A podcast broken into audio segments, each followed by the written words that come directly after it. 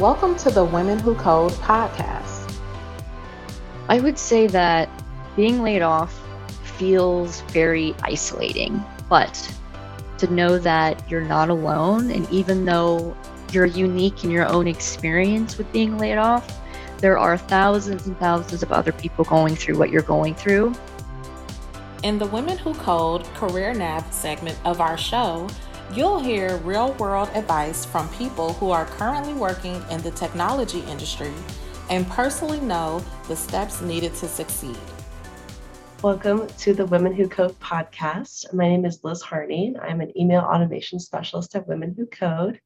I'm excited to welcome Emily Egan to discuss handling a string of layoffs. Emily Egan is the lead UX designer at LCvista and is one of the directors for Women Who Code Cincinnati. She was also recently announced as a Women Who Code 100 technologist to watch. Congratulations on that, Emily, and welcome Thank to the podcast.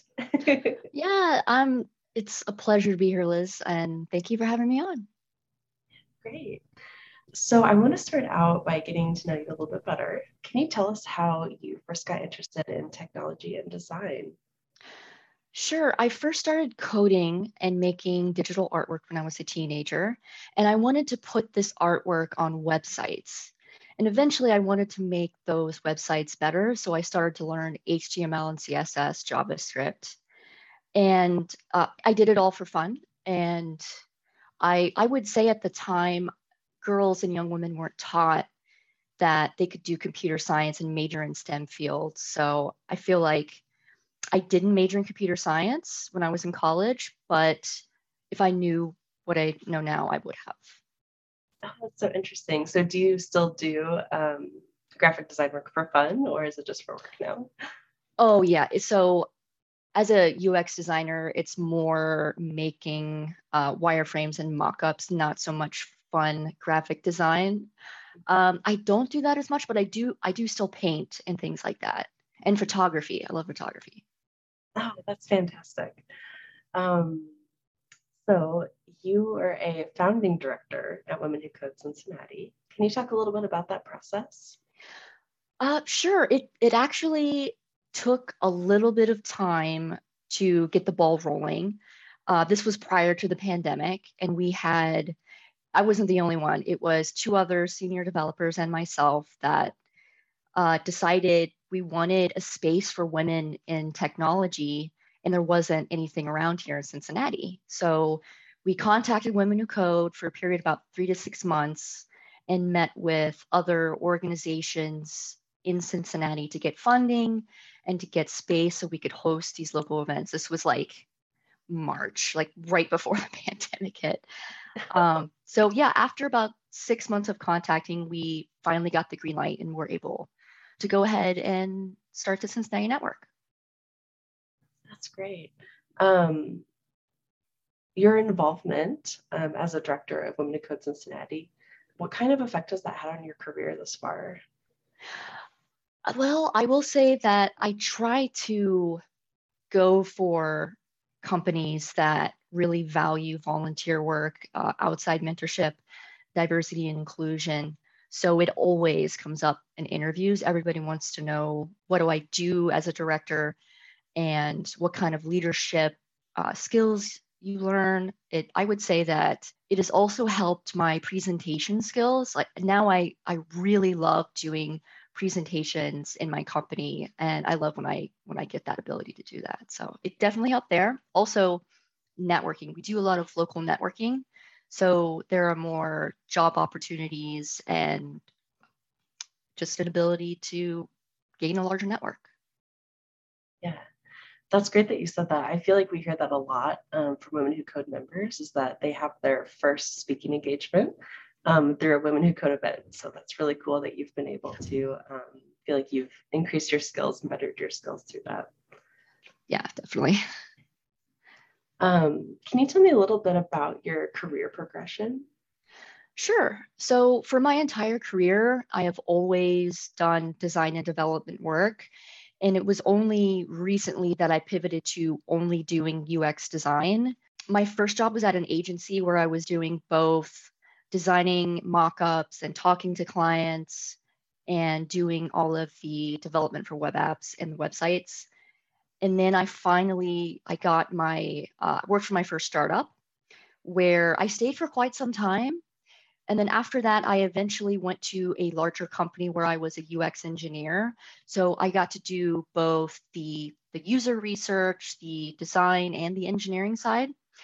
But after that, ultimately, I decided while I love to code, I didn't get paid a similar wage to do kind of the same job. Like, if you think about it, with de- developing and designing web apps, we're really solving the same problem. And I like to say that there's no such thing as a UX emergency. And I love not being on pager duty. So, yeah, I, I, I like both, but this just fits my passion currently. Um, can you tell us about some of the challenges or setbacks you faced along the way? Sure. I, I'll say that, you know, I've I faced a lot of the common setbacks that women go through, you know, not being being underpaid and under underdeveloped and missing promotions.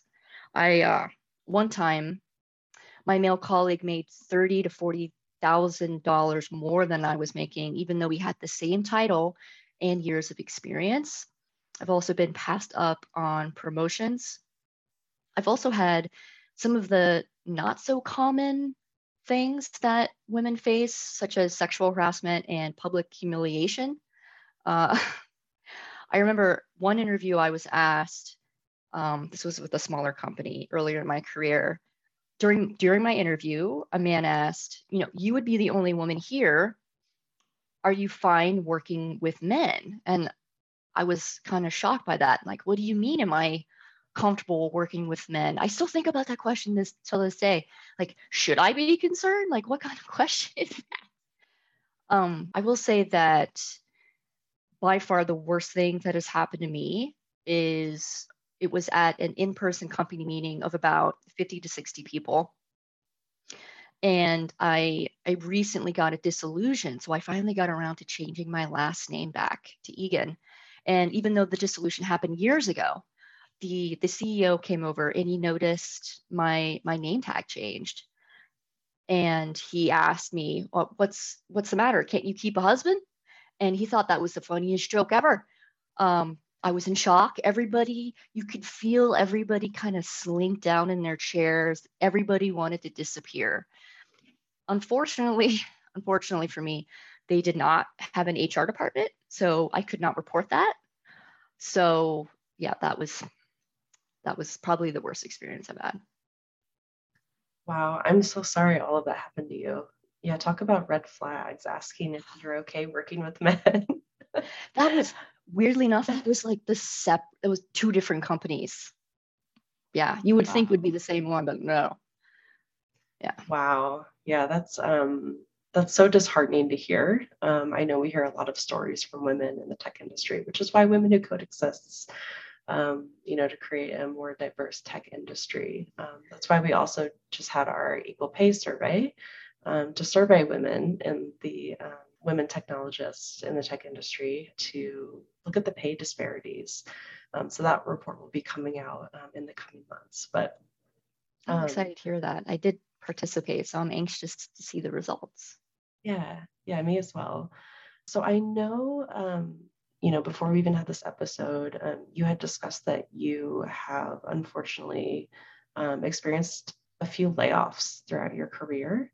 Um, could you tell me a little bit about that and maybe describe the feeling of being laid off? I know a lot of individuals are going through that right now, um, especially in the tech industry. So I'd love to hear a little bit more about that. Sure. I would say each time I was laid off, it felt different. The first time I was laid off, the entire company was being let go. So we had months of notice, ample notice. We were allowed to leave and go on interviews and still be paid a full wage. And I ended up actually finding a job before everybody was let go. So even though it was unfortunate and I liked the people I work with, it didn't really feel personal the second time I was laid off, it, I was devastated. I was in the first round of layoffs, so I wasn't alone in the room, but it, it did feel more personal. And I would say that America puts a big emphasis on individualism, and we tend to tether our identities to our careers. And it's like they want our worth to be defined by our productivity. So if we lose our job, we kind of feel like we lose our value. And so if like we're not being productive, we're considered lazy, and then you start to feel kind of embarrassed and, and ashamed.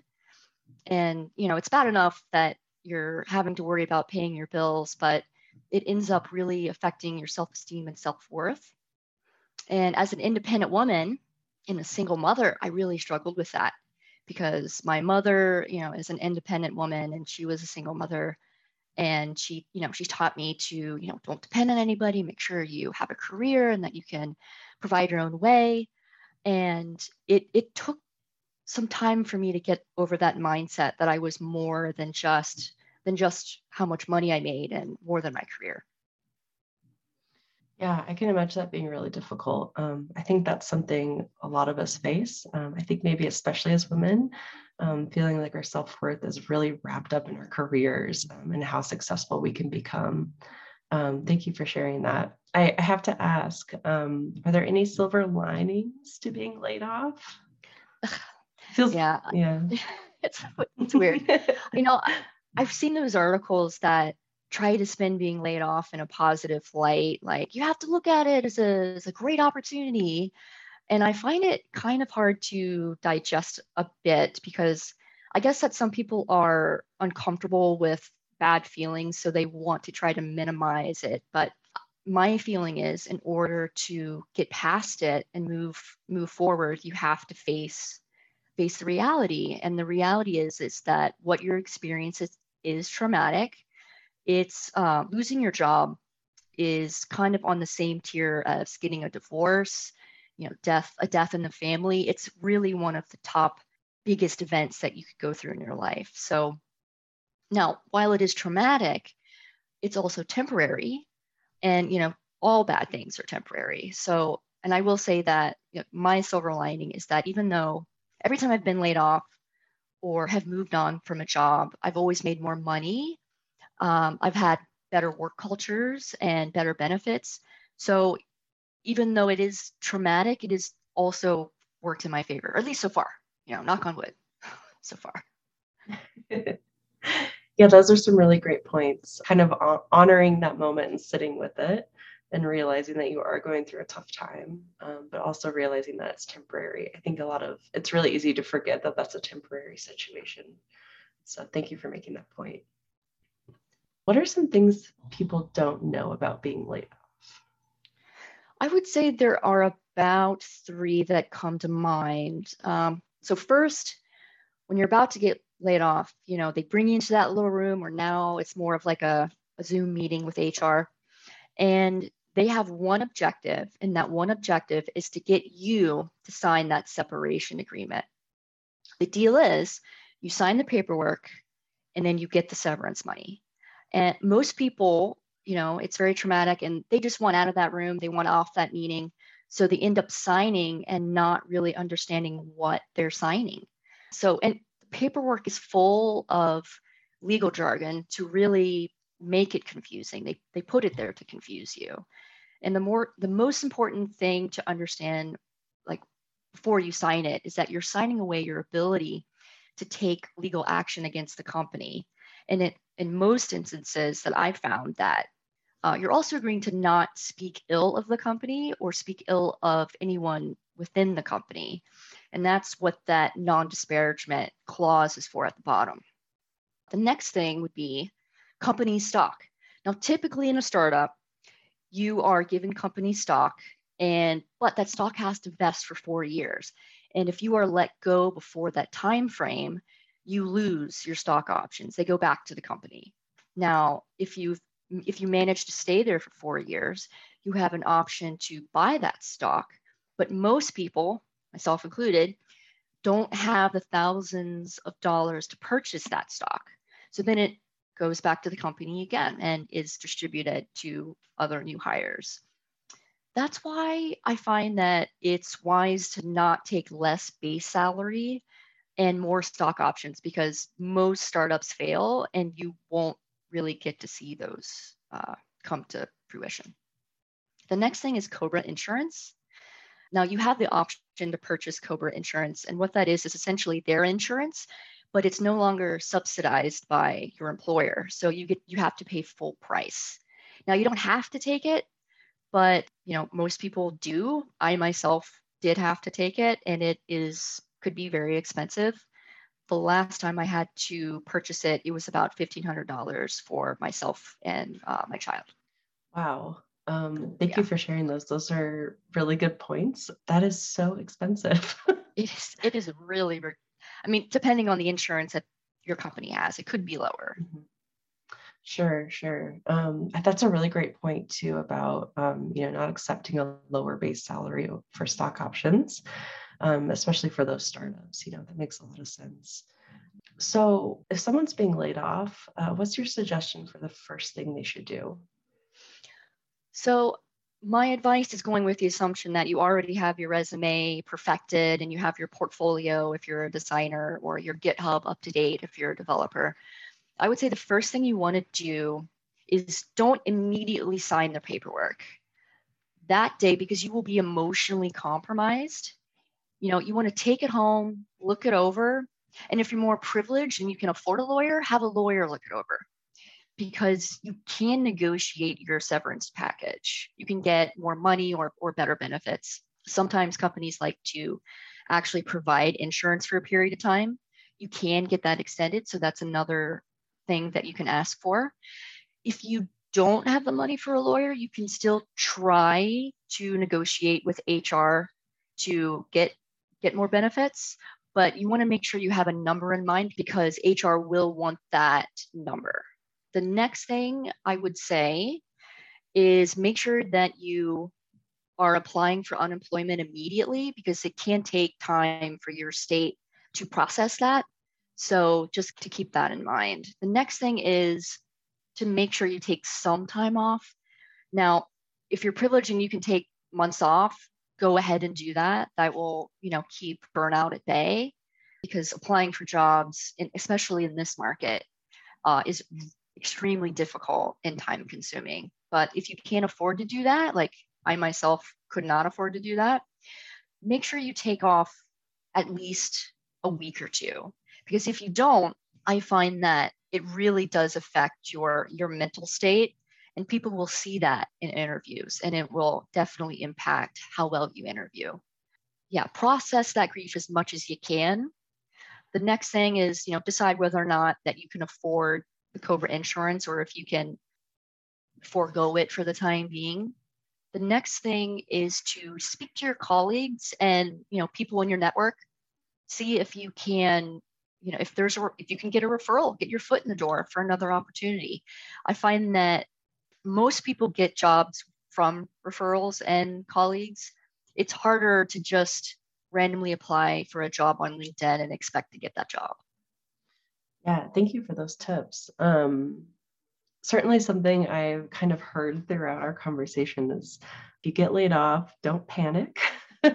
don't panic. Maybe just take a moment, take a step back, um, especially to, you know, when you said that um, you don't have to sign that paperwork immediately. You can take a moment and look it over. Um, I know I personally would probably feel the same way and maybe have a moment of panic and just want to get out of that room or out of that Zoom call immediately. Um, so that's really great advice.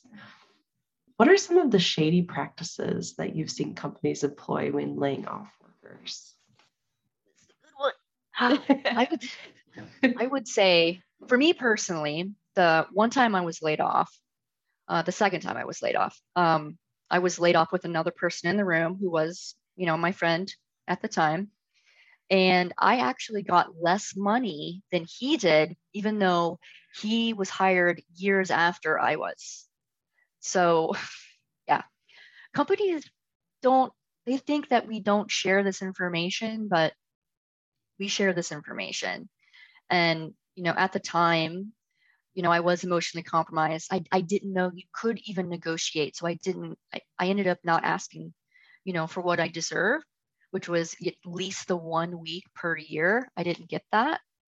But but yeah, that's that's one shady practice.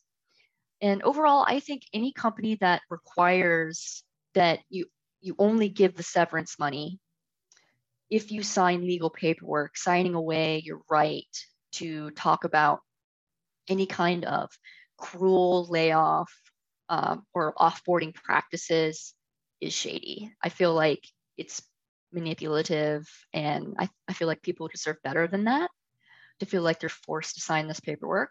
Uh, another, lately, I find that people, it's become weirdly cool to lay off people without them noticing. So, like, not even getting a face to face meeting or or even an email. Sometimes their badges won't work and they'll show up to work and they can't log in, log into their computer or log into Slack, and that's how they end up finding out. And I find that pretty dehumanizing personally. I feel like we should do better. Absolutely. Essentially, being ghosted by your employer is yes. very shady. it's very shady. Yeah, um, it's bad enough that happens on Bumble, you know? Right. yeah, um, I think I completely agree with you. Any any time open communication um, is restricted, that is absolutely shady. Um, like having to sign something um, where you can't speak about the company's practices, etc. Um, definitely shady. Thank you for sharing that. Um, how can people protect themselves from being laid off, or before they're laid off, I should say? I want to say that I want to start off with saying that there's nothing you can do really to prevent yourself from getting laid off. So if you were if you were laid off, it's nothing that you did personally. The company made a bad business decision and it's and it's not on you. So, you know, don't make sh- make sure you're not working yourself to death because, you know, senior level directors aren't watching you on Slack to seeing like how many hours you're logged in and how many times you're jiggling your mouse to, to stay, you know, on. But so in the end, none of that will prevent you from getting laid off. The only thing you can really do is just just do your job well. You know, try to build relationships and do do what you can to, to make yourself happy in the meantime. There are things that you can do to make yourself more prepared for a layoff, a pending layoff. Um, you know, always make sure your resume and portfolio are updated, even if you're comfortable, because you could be blindsided at any time. So you don't want to be at a disadvantage going into it. The next thing you could do is regularly interview at companies. You know, don't go years without going on an interview because I find that interview practices change every few years. You know, sometimes they ask certain questions and then they, they stop doing that. So yeah, just keep that fresh. That's skill because it is a skill set for sure. Uh, the next thing, um, well, on the topic of a portfolio, if you're currently employed and you have to do things like case studies, you know, if you're a designer, make sure you're having those case studies and writing them now while they're fresh. And if you're a developer, if you're a lead developer, you know, working on a major project, write down your successes because in interviews you will have to talk about those successes. You know they're going to ask you tell me a time something went well. Tell me a time something didn't go well. And you'll have to have those examples. So it's it's best to do it now. Uh, let me see. I would say also networking.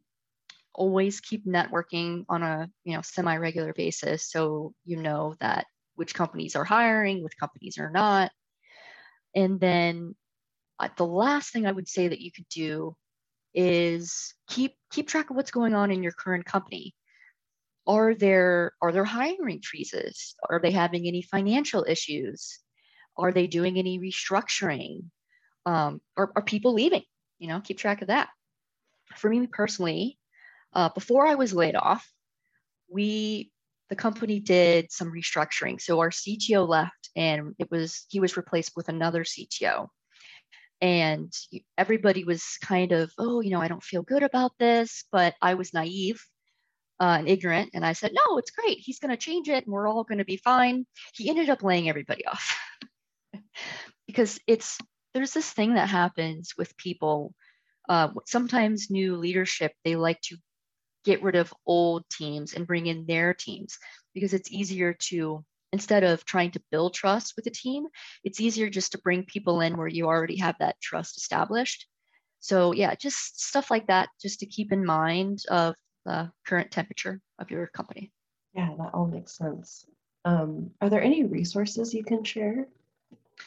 Sure. I would say you know obviously women who code you know join your your local network uh, like for cincinnati for example we have a job board and a slack where you can post. So if you're looking for positions we regularly post positions on slack. And you can also go to the job board on women who code as well. I find that like as a woman or you know a person of color it's the companies who post jobs because you have to pay for to post those jobs uh, they really care about diversity. So it's it's good to start somewhere there instead of just trying Indeed and you know winging it.